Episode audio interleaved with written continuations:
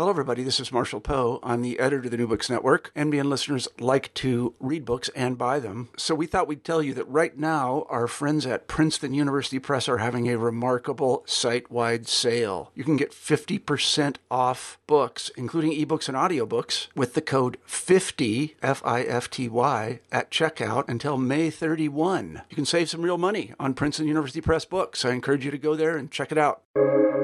Welcome to the New Books Network. Hi, this is Rebecca Buchanan, host of New Books Network, New Books and Popular Culture, and today I'm here with Kevin Mattson, the author of We're Not Here to Entertain Punk Rock, Ronald Reagan, and the Real Culture War of 1980s America. Kevin, thanks for being here. Thanks for having me. So I'm hoping you can start by talking a little bit about how you got interested in writing about the 1980s, punk in the 80s, and sort of punk and politics in the 80s, and how this book sort of came about. Yeah, well, so uh, um, you know, to uh, the giveaway on that is that I was uh, uh an inhabitant of Washington D.C. during the 1980s when a lot of this stuff was kind of crescendoing, and I was a participant. I uh, um, I, I, had uh, my own band. Um, I had a, a, zine that I wrote for, um, and I eventually kind of went into political activism via punk. Um, so my background was in 1980s Washington D.C. punk, and I always felt when in, in my own experiences that that there was something going on there that um, I didn't get a full perspective on. That is, you know, people were doing things that I realized were kind of more important than some people might have thought they were, but I couldn't really get my my mind around what that was. And so for me, I mean, you know, to give away my age, I, am coming of age in, in high school in the 1980s, um, and so um, it, it took me a while before I was ready, I think, to actually write about it with the kind of impartiality that I think you need to have if you're a historian.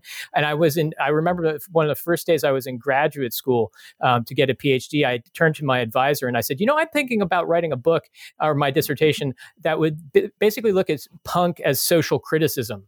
And the, my advisor turned to me and said, I don't think that's a good idea.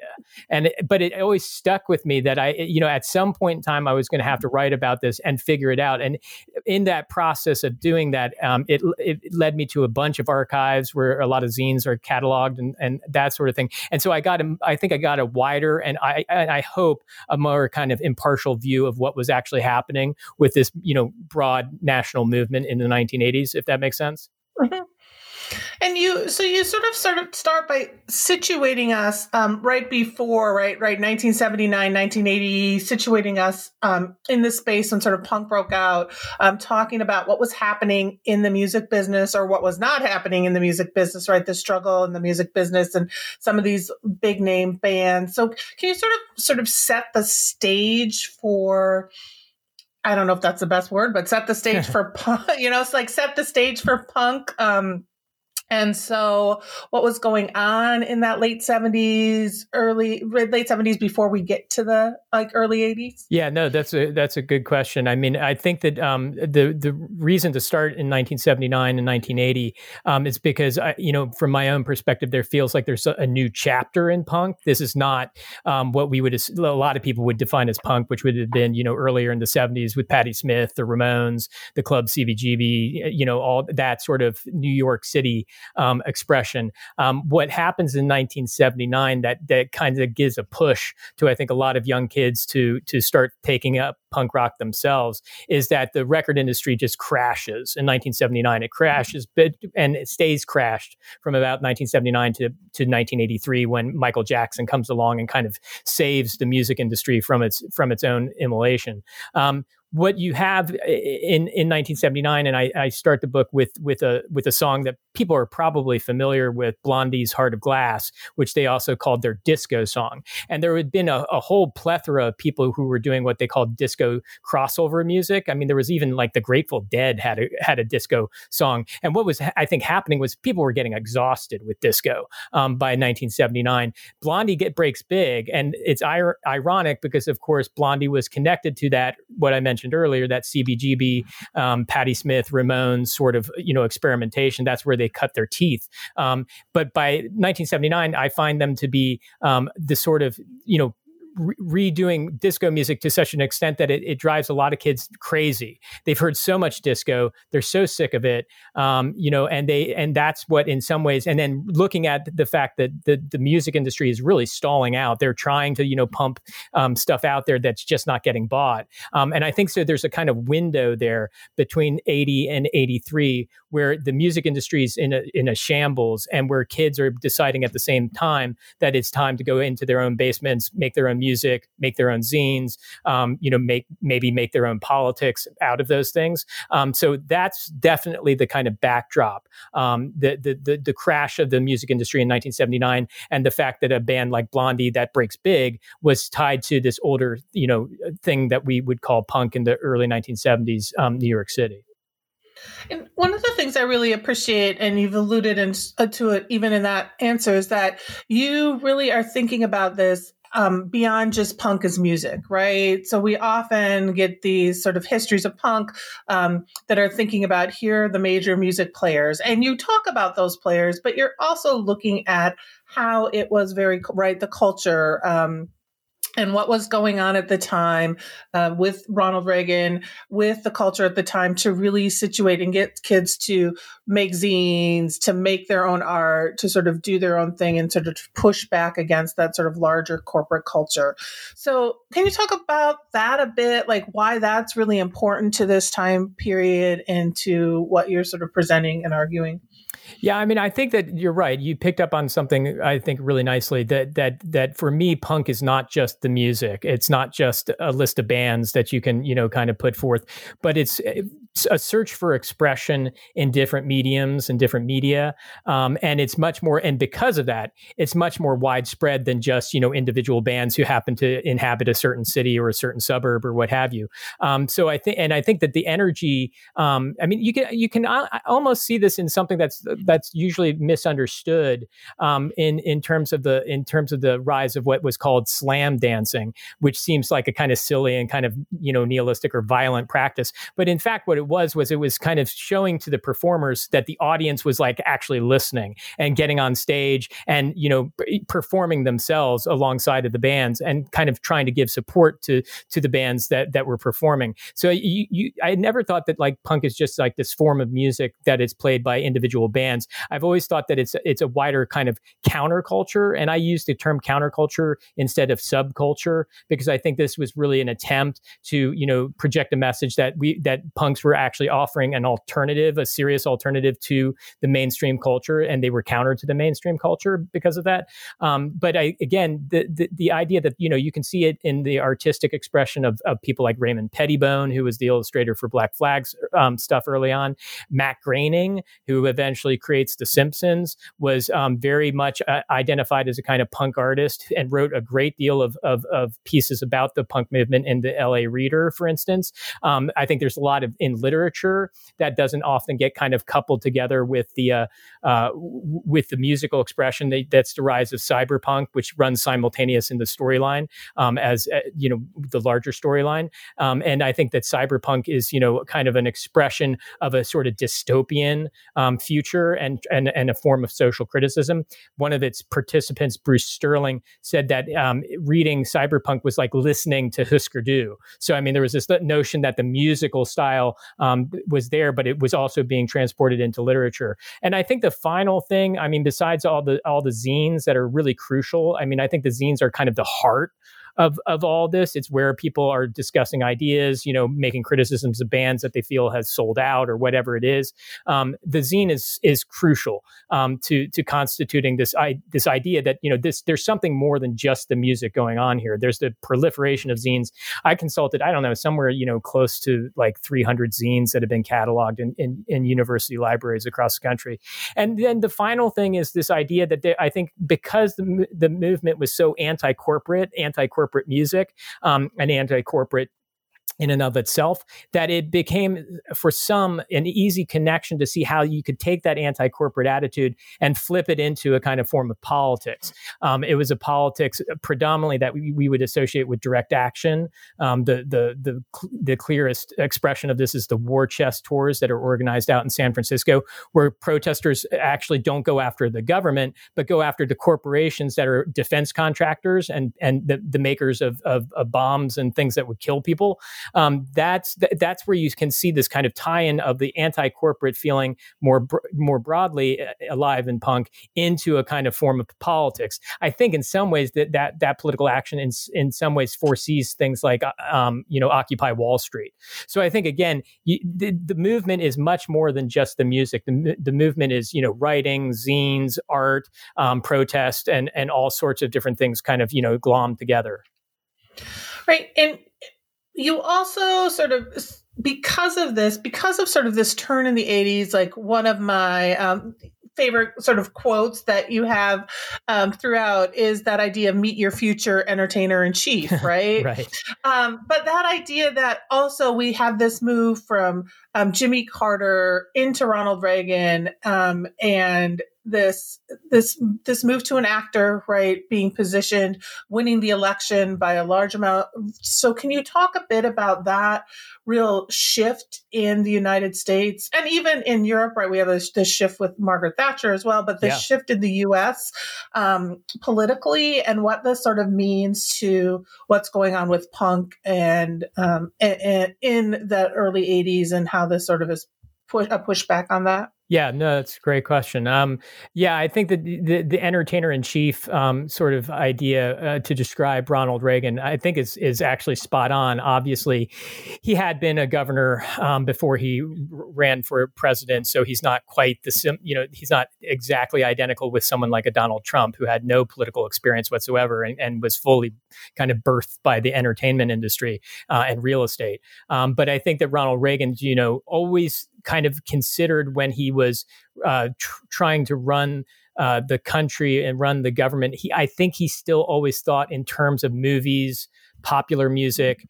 um, and things along those lines. That he governed with what we would call popular culture. I'm hesitant about using the term popular culture. I I, I would say um, probably it's better term like the culture industry, um, as the Frankfurt School would call it.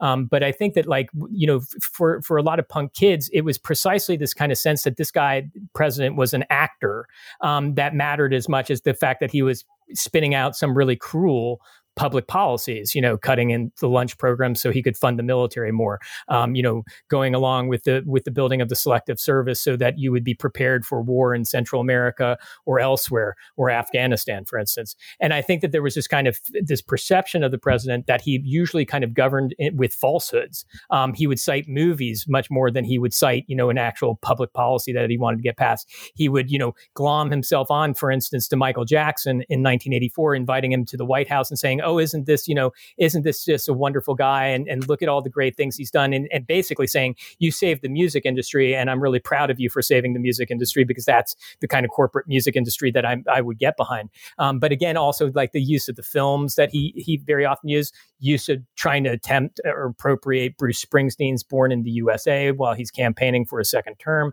Um, he's a he's a figure that seems to be completely tied and in sync with the entertainment industry that dominates so much of you know American culture during during the 1980s and and, and at other times as well. Mm-hmm. So we have this sort of president, we have this sort of idea of uh, another idea that's coming out of the 1970s um, of excess, right, in mm. many ways.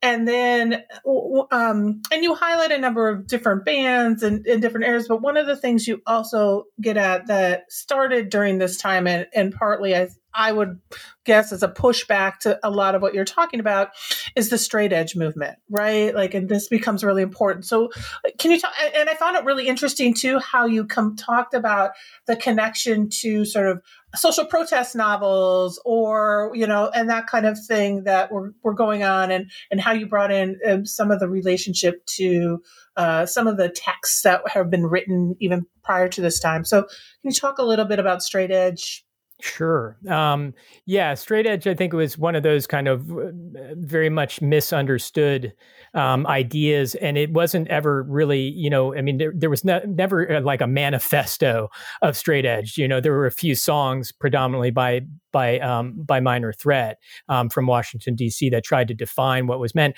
I think it's you know pretty straightforward in some ways. It's it's the first counterculture to kind of reject drugs and not see drugs as a as a uh, as mind expansion, but seeing drugs as something that basically you know clouds people's perspective on reality, kind of you know cuts down on their energy level, um, cuts down on their their the anger that's kind of you know boiling within a lot of the people who are participants in this movement, um, and this idea that you have to be you know you have to be um, uh, straight in order to really actually engage in your society and make change. You can't be you know bought off by people who are you know peddling alcohol marijuana whatever it is. Um, it's a weird mix of politics right? Because it sounds kind of in some ways like it's conservative um, you know a rejection of drugs. After all you know nancy reagan is is, is famous for her just say no campaign um, against drugs. But i think that and this this is ties into the, the the point that you made very nicely about the literature that's kind of the in the background here. I mean if you go back and you read like Jack London's writings about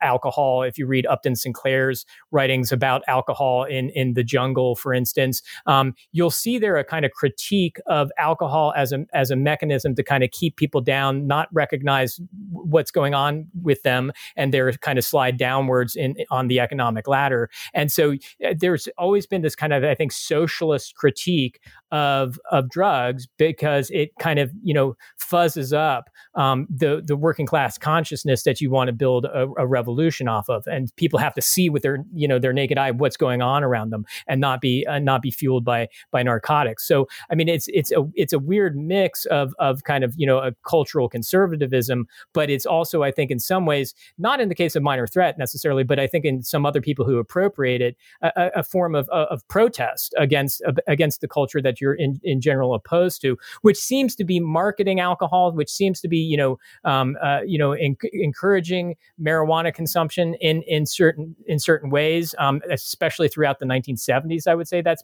that's evident, and I think that the rejection of drugs and the rejection of of alcohol um, are, are, things that kind of show a kind of new way of thinking about what it means to be a member of a counterculture. How you have to, you know, kind of negate many of the the, the perceptions um, that people would have of you as probably being, you know, drunk or or violent or what have you. So uh, it's it's a really interesting and and and I think in some ways a more complicated um, set of politics and than some people I think kind of give it credit for. Mm-hmm. And so throughout, you sort of talk about um, well, you focus on you talk about DC. You also though talk a lot about California um, and the role sort of punk in California in both northern and southern California. And so um, maybe we can start with sort of northern California since the Minutemen are throughout this, mm-hmm. right? Um, so, can you talk a little bit about what was going on at that time? Sort of the Minutemen started a little prior to the 1980s, but you you know used them throughout this. So, sort of what was going on in Northern California? Why um, these bands were you know what was going on with these bands and what sort of brought them to be yeah, I mean, I, I, the Minutemen, I think, really get their birth um, uh, in in in Southern California, mm-hmm. alongside of you know they play their first show um, with with Black Flag, who I think is consciously trying to cultivate younger, newer people who are coming into the scene. I mean, a lot of the members of Black Flag feel like you know they, because they're a, they they come from the suburbs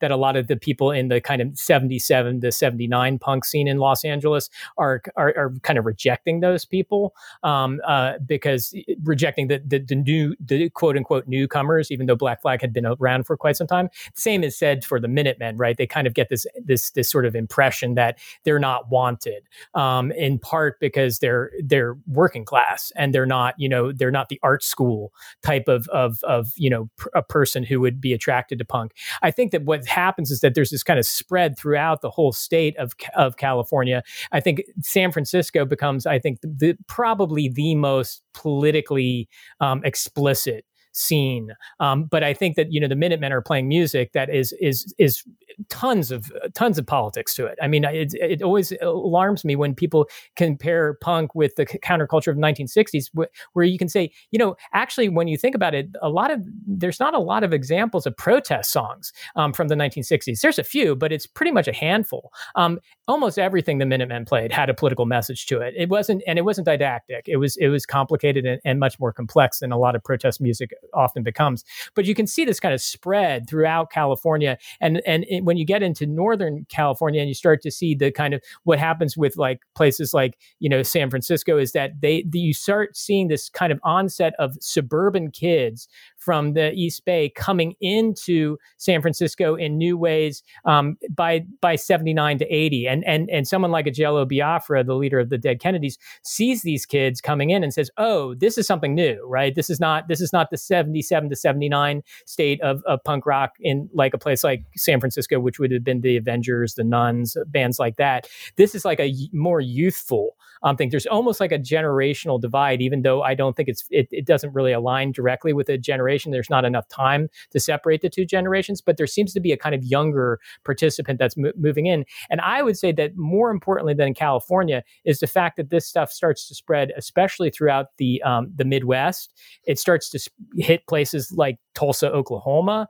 Um, it hits areas in in Texas. Um, it hits places in in in uh, Florida. I mean, this becomes this extraordinarily kind of widespread movement. I'm not saying it was huge, but it was definitely much more widespread than uh, than I would expect the the, the counterculture of the 1960s to be. So again, that that spread, you know, from throughout California, then kind of spilling over into the Midwest um, as as bands like Black Flag go on tour and and you know to live and you know stay at people's houses and set up a kind of touring network that's a kind of DIY operation. Um, uh, so I think that there's this inherent spread um, that I don't think enough people have paid close attention to to understand just how widespread this really was. Right, and I think I would I would say that a lot of that is because it very much happened underground mm-hmm. and right so I would love for you to talk about how you see the role of zines in hap- making this spread happen right this move into being able to sort of travel um, and tour throughout the Midwest and college right college radios becoming big but can you talk about mm-hmm. how you think sort of zines um, or if you do, but I would hope you do. I think you do, right? How zines are helping the sort of spread of this movement.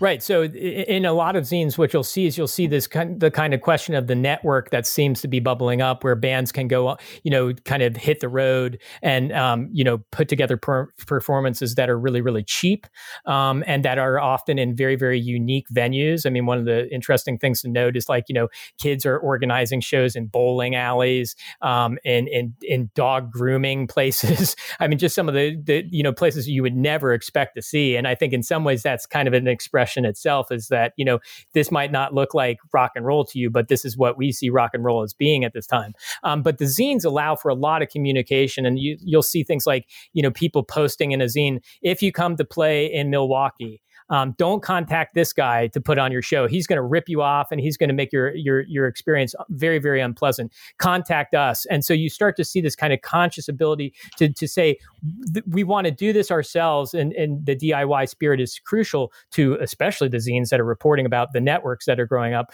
Um, but it's also a way of trying to keep control over over the over the expression. So you know one thing, for instance, that you see kind of traversing and discussed in zines in great detail is the question question about both all ages shows that being a name that that you don't have to be of drinking age to to go to a show and there's got to be a way that that can be done um, and people have creative ways of, of doing that. Um, and i think that the you know this the, the second thing is just you know again warning people away from people who might be looking to profit off of this um, rather than make it accessible to as many people as possible. The thing about zines for me is i mean yes I'm, i think if anything I would say that if if I if I accidentally put you know look at something in more depth than just the bands and maybe you know maybe freight it more than it did that it deserves, it would be the zines.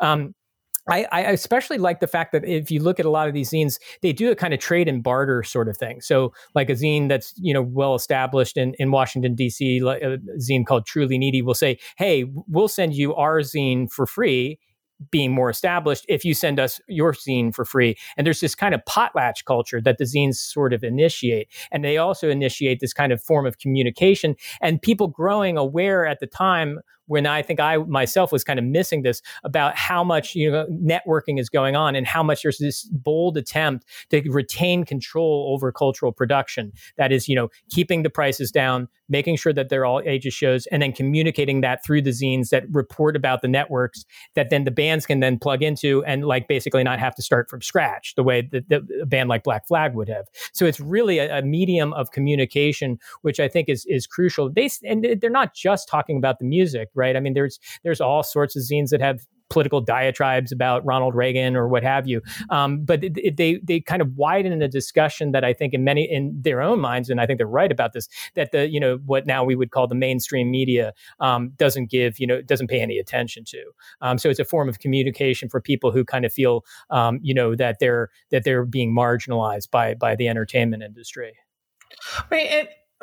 I mean, I could talk about zines all day, but one of the things that's uh, one of the things I love about zines, and even and you mentioned like maximum rock and roll, right? Yeah. Which, if you're in the punk community, if you're in the zine community, even not in that community, you that's a zine that is well known, right? But even when it becomes well known, there is still this idea of how we need to produce it, how we need to get it out there, right? That continues with that sort of DIY anti corporate ethic, right? That we see. Yeah. Yeah, I mean, they they remain a, a collective, uh, a communal um, production unit. Um, they uh, they they try to make it such that when they the, the the price of the publication is visible to people who would buy it in in areas outside of of, of San Francisco. Um, they make a consistent and conscious effort, and I think some of that is uh, kind of ironic in some ways because the two chief architects for the period of time that I'm looking at Maximum Rock and Roll, and this is obviously a publication that changes over time, but the two chief architects of it as I studied it, was a guy by the name of Tim Yohannan, um, usually just called Tim Yo, and another gentleman by the name of Jeff Bale. And what they do is that they are older um, than most of the new participants who are kind of, kind of coming into scenes from 79 to 80 onwards. Um, they're older. They've actually, in Tim Yohannan's experience, he actually witnessed the protest at People's Park in California um, during the late 1960s um, and kind of drew a lot of his own historical lessons from that. Jeff Bale actually remembers witnessing what happened with the Democratic Convention in 1968 in Chicago and being politicized by that. And they kind of take that political and historical memory and they try to use it to kind of frame out what maximum rock and roll is talking about. And the the, the key conclusion that they use, and you hear it, you know, iterated over and over again, um, is is this idea you have to control your own culture. You have to make sure that you're setting the terms of your own culture and that you're keeping control over those things, meaning prices, all ages shows, um, you know, uh, independently produced artwork if there's going to be artwork.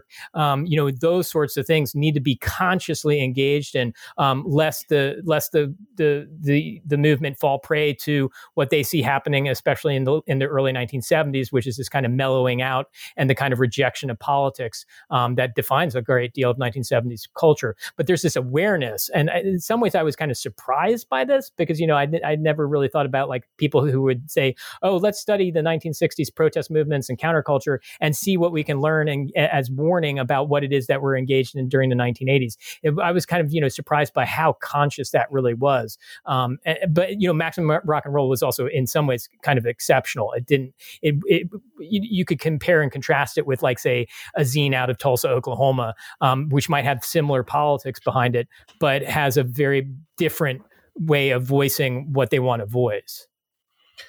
And what's interesting, right? We've got these zines, we've got um, bands. And one thing I wanted to talk maybe I'll ask this question first. One thing I also think is really interesting that you talk about and how we sort of this movement um, expands is we've got these larger bands, right? We've got or you know that people have heard about like the Minutemen, Minor Threat, Black Flag, mm-hmm. who when they tour, they're also going into these sort of venues and asking local bands to come yeah. and play, right? Yeah. And so, like, can you? I think that's a really uh, important aspect of continuing to create sort of local scenes and getting getting people involved, right? As opposed to just sort of being there and um, watching, but being a part and experiencing that music. So, can you talk a bit about how that helped to sort of spread how you think it helped to sort of spread the scene right so when a band like minor threat um, or or the dead kennedys would be on tour um, they would demand that they that they play with um, you know the so-called opening acts being local um, and and trying to use this as a way to promote the local scene rather than the kind of seemingly national scene that's growing up around bands like Dead Kennedys and Minor Threat.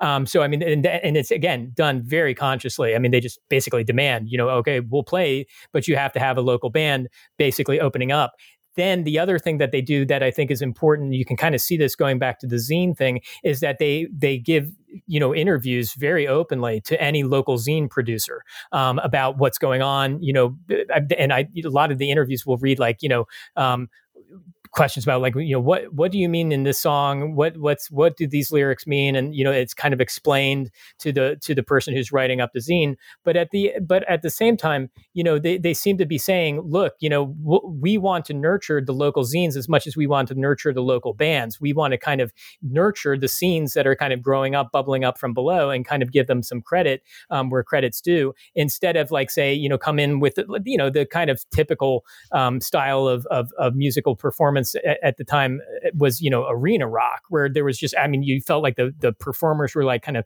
you know helicoptered in played their set to you know a throng of people in this dark stadium and then kind of got back on the helicopter and moved to the next place. There was no attempt you know to try to you know nurture any sort of local culture um, that that you know you could see their them being connected to. I, but again it, it, had to be done very very consciously. And i'd say that it's both the the um, the, the show venues that do that do well because of local performers, but it also is the zines who can basically start saying, yeah, we're documenting something that's going on locally, but it's also tied into this kind of national network that bands like the Dead Kennedys, Black Flag, Minor Threat are basically creating throughout the 1980s.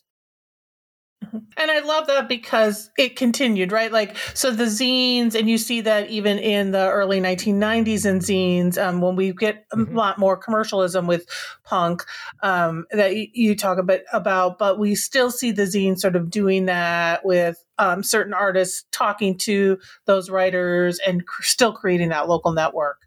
Yeah, I don't. I mean, you know, this question about that that's behind what you just said, of course, is like, did punk die at some point in time? And and and it's I I I suggest that something happens in 1985 that changes the nature of things, and and but I don't suggest that you know the ethic of punk could ever really die. I mean, I, I, think that you know, I just don't have the time now, but I, am sure if we just fished around on the internet, that you would find stuff that you know is is deeply indebted to to the punk spirit of the 1980s. Um, and so I don't think something dies. I mean, people are still putting on. You know, I, I live in a college town, and and there's this um, there was this uh, building that these these college students would basically um, uh, rent and they would they would have zines out in front for people to pursue and they would have musical performances. And I, I, they asked me to kind of come and give a talk about what it was like being involved in the 1980s punk scene.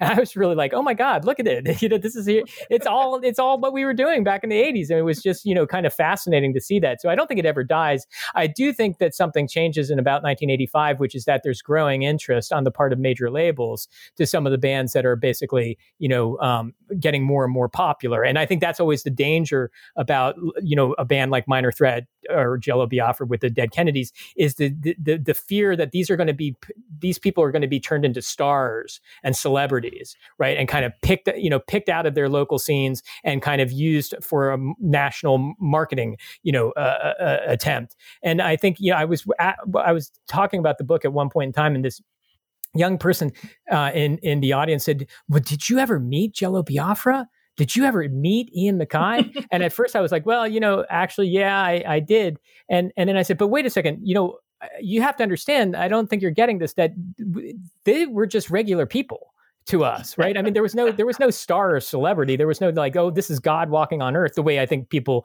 you know genuflect to someone like a michael jackson during the 80s um, you know this was these were just you know participants. The danger was that you know if they were conceived of as stars, um, that you know it'd be very likely that the mainstream culture would poach them um, and try to remarket them as you know the daring rebels of the of the 1980s um, and and and the new form of you know musical expression or something like that. So I think that that changed the the nature of this. I think it's hard now for for me to imagine that a, a kind of anti corporate um, network of music and zines and stuff like that would would is would have a chance of exploding in the way that it did, I think, in '79 to '80, and that's in part just because of the, the the contingencies of history, the fact that the music industry just really hit the you know hit, just collapsed in many ways. Um, uh, but you know, I, I still think something changes. But on the other hand, I also think that this this um, the, the, the ethics of punk um, kind of still live on in different forms of expression. Even I would say, you know, one other thing, uh, just from my own personal experience,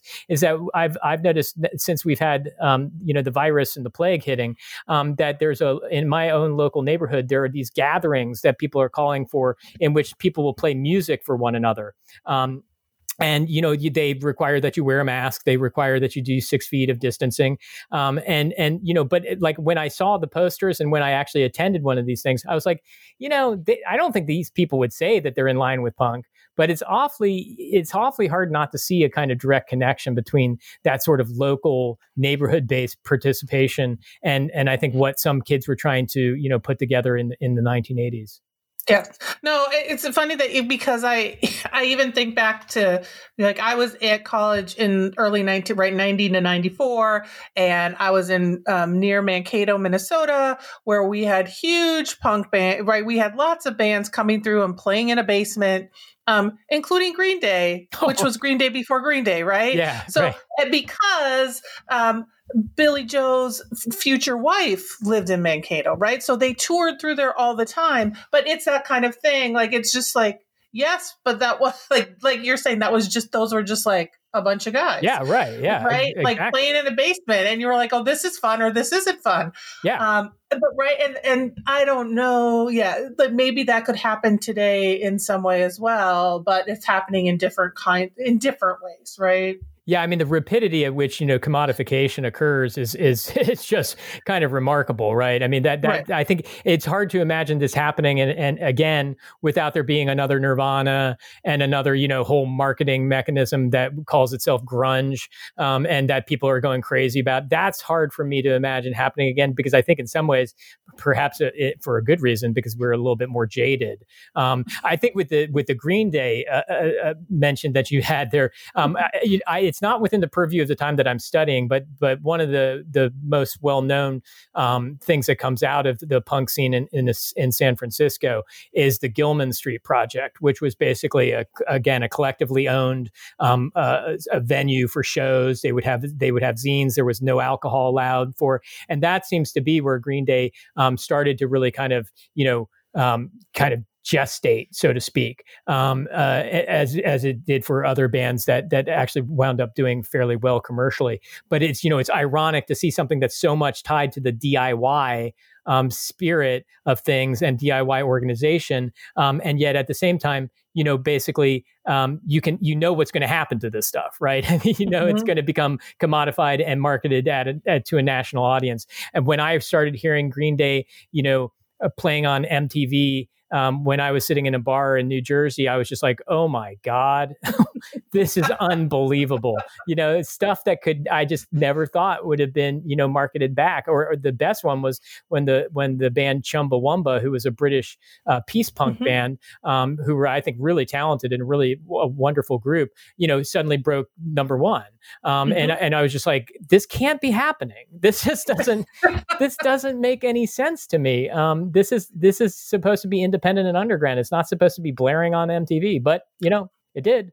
Right. And, and now it's everywhere. And now it's that's everywhere. what it gets at. Like one of the things I thought, you know, was interesting as being a teenager during, for me during this time, right? Like coming to my, I'll say I'm a teenager of Ronald Reagan in ways that like have influenced my politics and right. thinking, you know, like growing up in that time. But you also talk about, um, right, in the early 80s, so punk is becoming, you know, big in the in moving, but like it's also like the you talk about Phil Donahue, which I so remember the Phil Donahue show, right? You talk about like Phil Donahue and, and being on chips, and I remember I even remember um watching, you know, those those after school specials oh, yeah. and those kind of right where it's this idea of like how they are presenting or sort of pushing against this idea of punk. So can you talk a bit about what you sort of um, were seeing with that or how you were seeing the main I don't know if it's mainstream media, but mainstream television, um, bringing punk to, or bringing punk to sort of a larger audience in those ways? Yeah, no, it's a great question. I think that the the you know this is why I have the the term culture war in the subtitle of uh, of the book because I think that they you know what punk kids are doing is tr- is is fighting in a culture war in which they're trying to define themselves for a wider audience as not what the media is trying to present them to be. Um, and and there's a real conscious effort to push back against these kinds of derogatory treatments. So um, you know, yeah, you've listed the the the, the key um, culprits in in all of this. I, I, would I usually say, well, it's you know Phil Donahue show, um, in which you know um, uh, uh, he holds up the uh, record by the EP by the Dead Kennedys, Nazi punks, fuck off, and he says, "And here's a you know a, a EP from the Dead Kennedys called Nazi Punks," and, and the, uh, the kids in the audience go, "No," and he says, "Well, what then? What is it? It's the Nazi punks, fuck off," and they bleep them, they bleep the kids, right? So you they don't get a chance to get their their point across um, because the you know the way that those shows are run. Then you have the you know these this this show Quincy famously, which is a, a show that centers around a, a, a, medical investigator who is convinced that punk rock causes young people to kill one another. Um, there's the Class of 1984, which is a kind of B movie that was a Canadian and American product, but it also starred Michael J. Fox, who's on the on the rise to stardom in in the 80s. And um, what it depicts punks as is like people, these young kids who are completely unruly, hate their teachers, and actually wind up raping a pregnant teacher, uh, teacher's wife who's pregnant, um, and then shows the photos of them doing it to the teacher. I mean, just like stuff that just, just you know, unbelievable like that people would like you know project this sort of thing uh, onto um, you know a, a, movement that you know i'm you know had had its elements of violence or what have you but wasn't causing murder and wasn't causing people to think that they could rape their teachers wives i mean this was just this is just insane in some ways one of my favorite ones was was a show in la um, uh, in which they did a they did a series about um, kids turning punk in the suburbs and how scary this was because that was the big fear, right? Is that oh my god, it's come to the suburbs where everything's supposed to be hunky dory. And and one of my favorite things is like you see this like interview um, with this woman who becomes popular at the time named Serena Dank, who founds a group called uh, uh, Parents of Punkers, um, and and usually basically says the punk's kind of like a cult, and you have to be you know kind of deschooled in it through psychotherapy therapy so that you can become a better person. And so she's in she's she's involved in the series. And then there's these parents who are talking to their two kids, a, a boy and a girl. Um, both have no hair. You know, they look like kind of like skinheads. And and the parents are like crying and like talking about how hard it's been to have a punk rock kid. And the whole time, the two kids are just like rolling their eyes, right? Just kind of like whatever, you know. And the best part of it that I thought was is they they say you know, and punk rock is you know a violent movement and all this sort of stuff.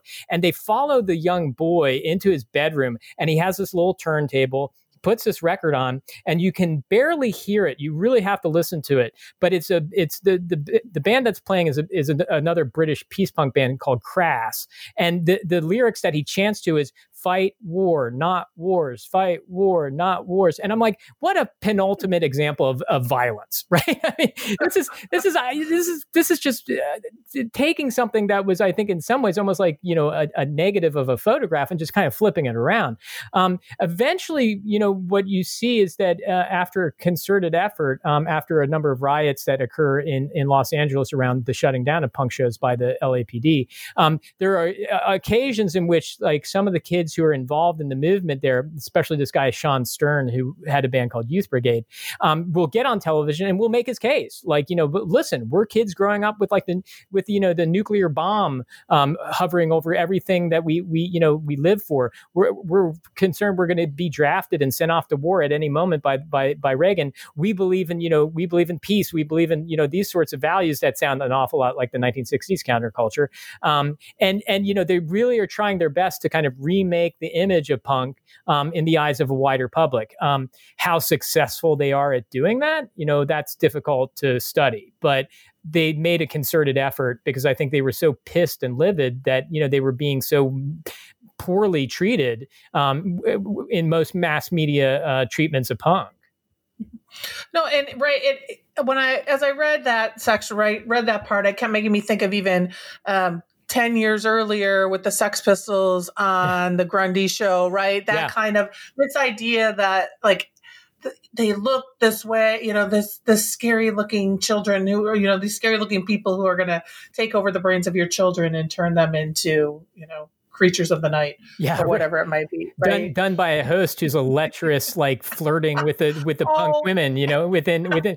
Good God, you know, I mean, uh, I know. I was like, oh, Susie, I really like Siouxsie Sioux and like, so she sort of like put him in his place that time. But yes, like it just like made me think of that, oh, you know, that returning to that kind that narrative. Yeah, no, I think that's that's ex- absolutely right. I mean, the uh, the other part of that narrative that some people would cite as important is when Fear plays Saturday Night Live, um, and uh, basically a bunch of kids from DC and New York and local punk scenes come and just basically just completely destroy the set and throw you know throw things throw they throw a pumpkin at one point in time because it's Halloween and and they basically shut the show down, which you know in in in many ways get, gives you a sense of like how how these how these kids kind of appeared dangerous, you know and as some as people who didn't deserve the the you know to be on screen right and then you sort of you, um, move us to 1984 and i find it especially with two weeks to go before um, for the official election, right? Even yeah. though many of us have already voted, right? It it sort of makes me think of some of the narratives that we have going on right now, right? This like this ominous idea of the future, this fear of what is going to happen, right? If we continuing moving in the direction we do, but then a turn because of this in sort of punk and in music. So can you talk about um, 1984 and sort of what you saw going on during this time and sort of what prompted, like you said, this sort of um, move away from what you were seeing going on in the previous few years?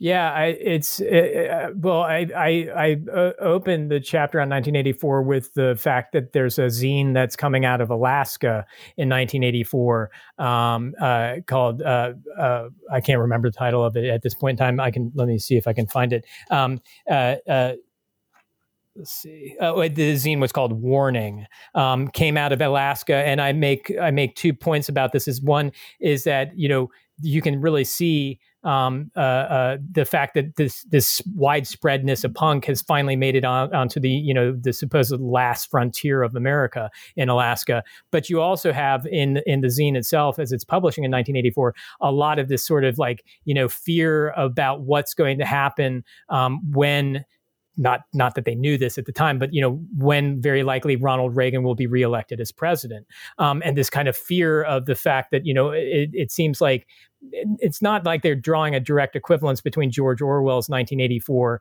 and their own existence.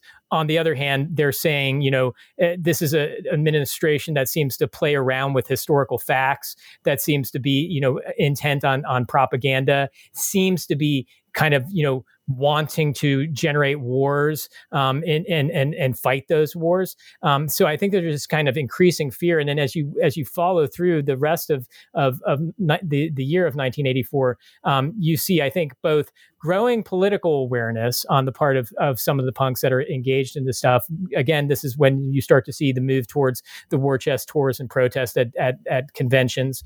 Um, more more awareness, but also a kind of growing sense of futility um, that this is not going to this is not going to change things on the national political scene. Um, uh, you know, a realization that Reagan is more popular than than than a lot of people thought. On the other hand, you know, you're going to a place like uh, he's you know Reagan's campaigning throughout 1984, and Reagan felt more comfortable campaigning than he did governing. I think it's it's pretty clear. Um, and he he did not like to have press conferences because he did not like to have follow up questions. This sounds an awful lot like our you know, current occupant of the of the of the White House.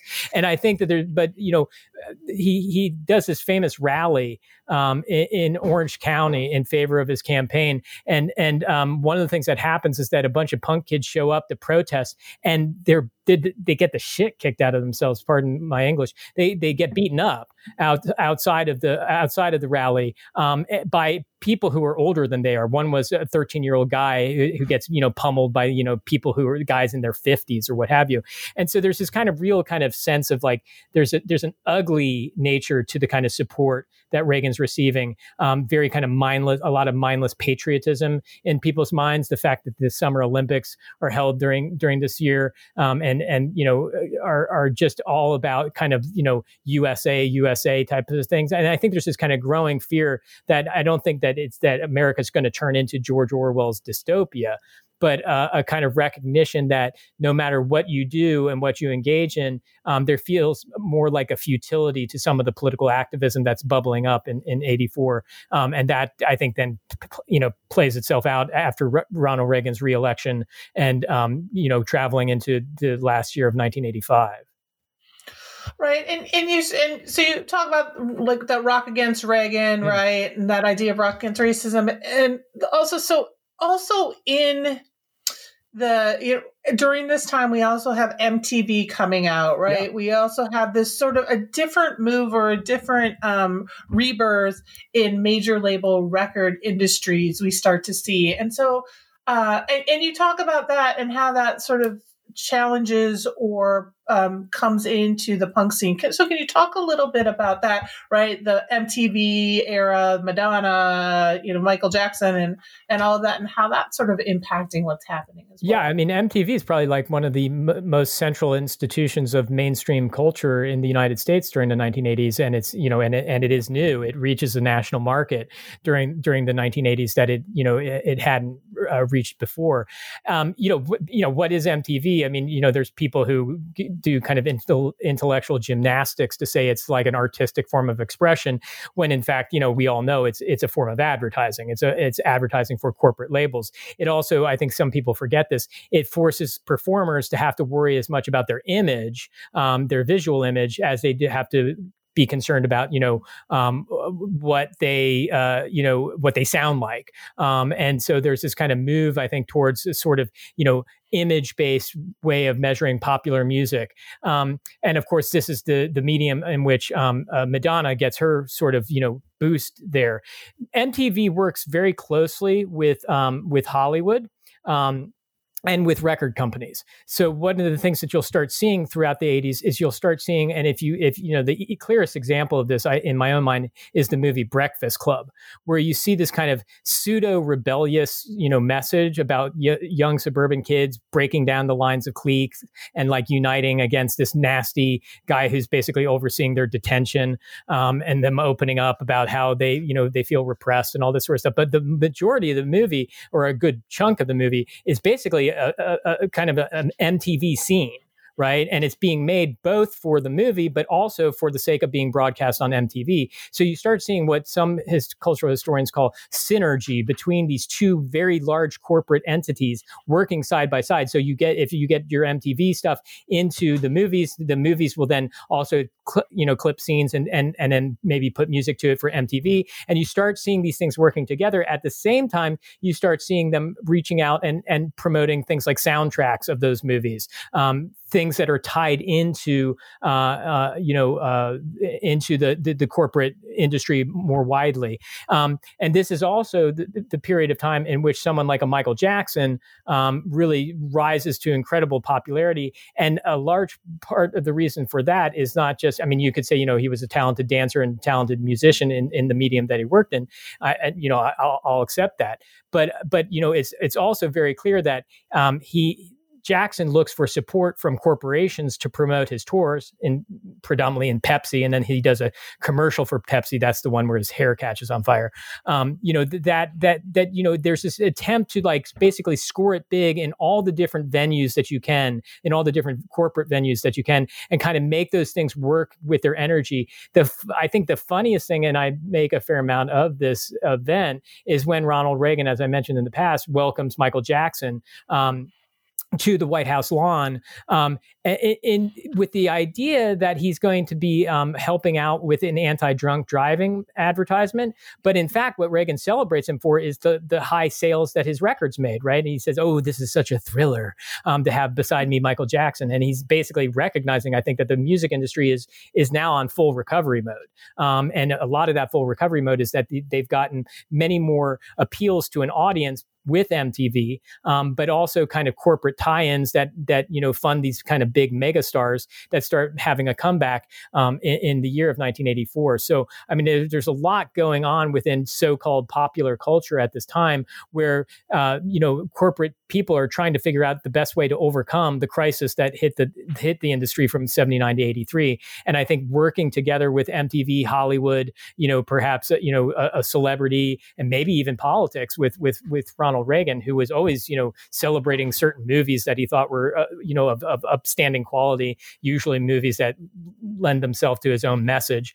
Um, but you can kind of see this sort of like putting together uh, a, a, kind of synergy between these different actors that I think in the end basically rescues um, the, the music industry. One final thing that rescues the music industry is the advent of the CD, something that, you know, you and my students have absolutely no idea what that is. Um, but, you know, suddenly people are reissuing all this you know old stuff on record labels onto the CD, and suddenly it becomes necessary to buy you know the CD player that you can you can listen to the stuff and buy all of your old records on in CD version. That too kind of saves the the record industry um, from kind of you know continuing to to to kind of nosedive as it was in in, in '83. So I mean, there's this real kind of almost kind of like a corporate you know um, revenge uh, on on the scene uh, in in 83 to 84 where you know you're seeing a lot of this energy and tie-in going on. And and uh, in the end I think it's it's it's successful. Um, it wins the widespread audience that that those corporate people are looking for.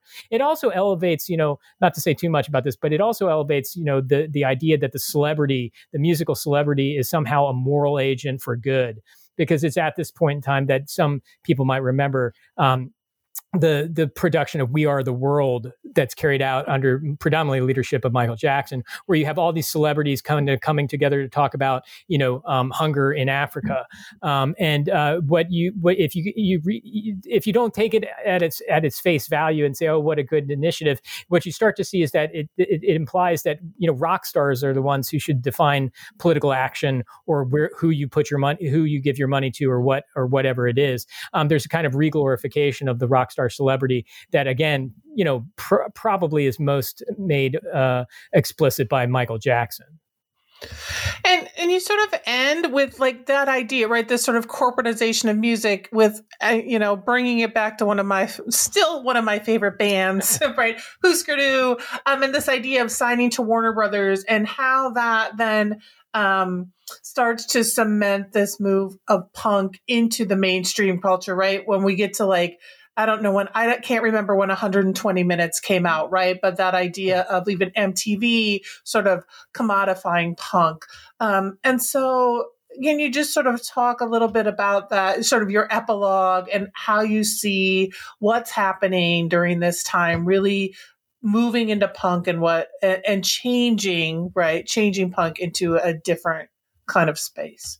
Yeah. So, um, you know, I, what I found to be really int- one one of the more interesting exercises that uh, that I did in this book was I I followed interviews with Husker Du and and mostly would be with Bob Mould in specific. Um, and you know, it, there was a consistent thing that you would hear from them in you know back in the late seventies um, up until 1985, which is we will never work with a major record label. Once you work with a major le- record label, you lose control over your product, you lose control over the way it's produced, all those sorts of things, and we will never, ever, ever do that. And the the, the culprit for them in the early interviews was the Clash signing with CBS, right? So they say, oh, that ruined the Clash and all that sort of stuff. And then and then you just see this like in about 80 84 85 really um, you start seeing this sort of like you know interest in in bands like Husker Du, but also Black Flag, um, on the part of magazines like Rolling Stone and Rolling Stone's competition, which is an important publication that a lot of people forget about, which is Spin magazine, um, which is which touts itself as basically marketing or or um, you know seeking out the alternative to mainstream music. Um, and you start seeing this kind of interest on the part of both of Rolling Stone and Spin Magazine on these like new young punks that they're they're suddenly coming to discover in 1985, which is kind of a, a giveaway because you know they weren't paying attention to them in 1980, 81, 82, 83, or 84. Suddenly there's this kind of interest in them in, in 1985, and it's at the tail end of 1985 when Husker Du decides to um, you know sign to Warner's and it's it's very clear that that you know what what they worried about um, in terms of their capacity to retain control over the product. Um, they they start f- facing themselves with like people who are coaching them, pushing them in a certain direction, telling them how to you know record things, telling them how to to, to you know um, get get get their product out onto market. Um, they suffer from all the things that they themselves already kind of were talking about th- throughout the 1980s. But what this symbolizes is that there is a there is some interest in the mainstream media in what su- what will become more and more defined as, and I put scare quotes around these words, alternative. Or my favorite one is indie not independent, but indie, right, in style. Um, and so what you start seeing is the you know uh, people who are saying, oh, maybe there's something going on with this this punk stuff that we've rejected for the last four or five years. Maybe there's something here here, and there's figures that you know are important in this. I'm not going to get into the details because I think um, you can kind of get into the weeds with this sort of stuff. But there's a, a young gentleman by the name of Jack Rabid who um, produces his own zine very early on, and it starts I think in about '82 by the time that you're getting into 85 and then onto 86, he's basically become almost like a kind of cultivator of what bands should be signed with major labels um, and the kind of the voice of who should that be. You also start to see that college radio is starting to be um, forced to play not independent music, but, you know, music that's being promoted by corporations. So you're starting to see this kind of the return of kind of corporate music showing some interest in punk. Now, the difference between you know 1985 and, and 1991 with 85, Husker Du doesn't do terribly well. I mean, they go on a, they go on a um, they go on a major and they they don't live up to the hopes that the the major had for them what happens in 91 when you have you know a band that i should point out came out of the the punk rock world of the 1980s. Nirvana had connections to that punk rock world. The, the Dave Grohl was in the DC scene. Um, you know, Cobain was was was very tied into the early Seattle scene um, uh, that's erupting by 81, 82. And I think that you know what happens with with Nirvana is that suddenly, I, and w- what explains this, I don't know. I, I can't necessarily say that I understand exactly what's the difference, but they break big. And once they break big in 1991, um, you know, the, I think that the house of cards just kind of collapses um, for for a lot of people. Um, that is that you know it's no longer that um, music that you call independent is is is applying DIY practices. It's that there's a kind of style of music that sounds kind of anxiety ridden, angsty, whatever you want to call it, that gets labeled as indie, and that's at the point at which I think that the possibilities of punk retaining its practices that it put into into effect during the 1980s um, kind of like you know loses out to the corporate behemoths who are more interested in picking up celebrities um, and and and key name bands and and promoting them um, and making gobs of money in the process. Um, so we've been talking a while about your book um, and punk, and I probably could talk for a while longer. But do you have? You, I'll ask you my like one last question. Um, if there's something right, so this just came out. I know we're in the middle of a pandemic, but is there anything you're working on now that you sort of want to, you know, what your next things or anything that you want to promote with this book? Um, so I'll just put that out there for. Yeah, I always hesitate with that, right? Because I come up with like you know maybe four or five ideas, uh, you know, every day, and you know I'm I'm always like you know, um, oh, will I really? Should I really do this? You know, should I really commit the time that it takes to to do the research that I think you need to do in order to in in, in order to um, you know write a book uh, write a, a, work of history um, so in, in some ways i think that you know this project has kind of it took a long time um, I, I, I feel like you know I've invested a lot of time and effort into it. I also actually have a lot of fears about whether or not archives, and you and I were talking about this earlier. You know whether or not archives are going to be accessible anytime in near future. And I believe in archival research as a, a key crucial element in any historical writing. Um, the one idea that I've been toying with and I've thought about uh, to a, you know tossed around. I, am not going to make a commitment. Um, would be a history of uh, anti-fascism in America, um, because I think that this term Antifa has been thrown around a lot recently, and I think people forget that there was a kind of intellectual political tradition behind the idea that um, it, it would perhaps be a good time of remembering um, such a thing. But again, I'm really, really hesitant about saying that I'm g- going to make a full fledged commitment because I just, you know, um, there's a certain element of burnout when you work on a project that you know I'm sure you know about in your own in writing a book. That um, yeah, you know, I mean, you're kind of like uh, check back with me maybe in a little while. it's probably too soon to like know for sure what what I what I foresee doing in in in the near future. But I, I appreciate the question. Well, Kevin, it's been really great talking with you. Um, again, this is Kevin Mattson, the author of We're Not Here to Entertain Punk Rock, Ronald Reagan, and the Real Culture War of 1980s America. Thanks for having me on. It was a real pleasure.